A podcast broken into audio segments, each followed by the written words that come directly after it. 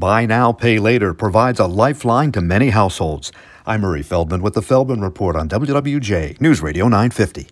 It looks like Buy Now, Pay Later is a lender of last resort. A lot of people turning to that form of payment because they're maxed out on other loans. Nearly 1 out of 5 people with a Buy Now, Pay Later loan have been unable to make all of their payments on other accounts. News from the college campus. Survey of students found over this past year, most think their instructors have been doing a good job of encouraging discussion on a wide range of topics and different viewpoints.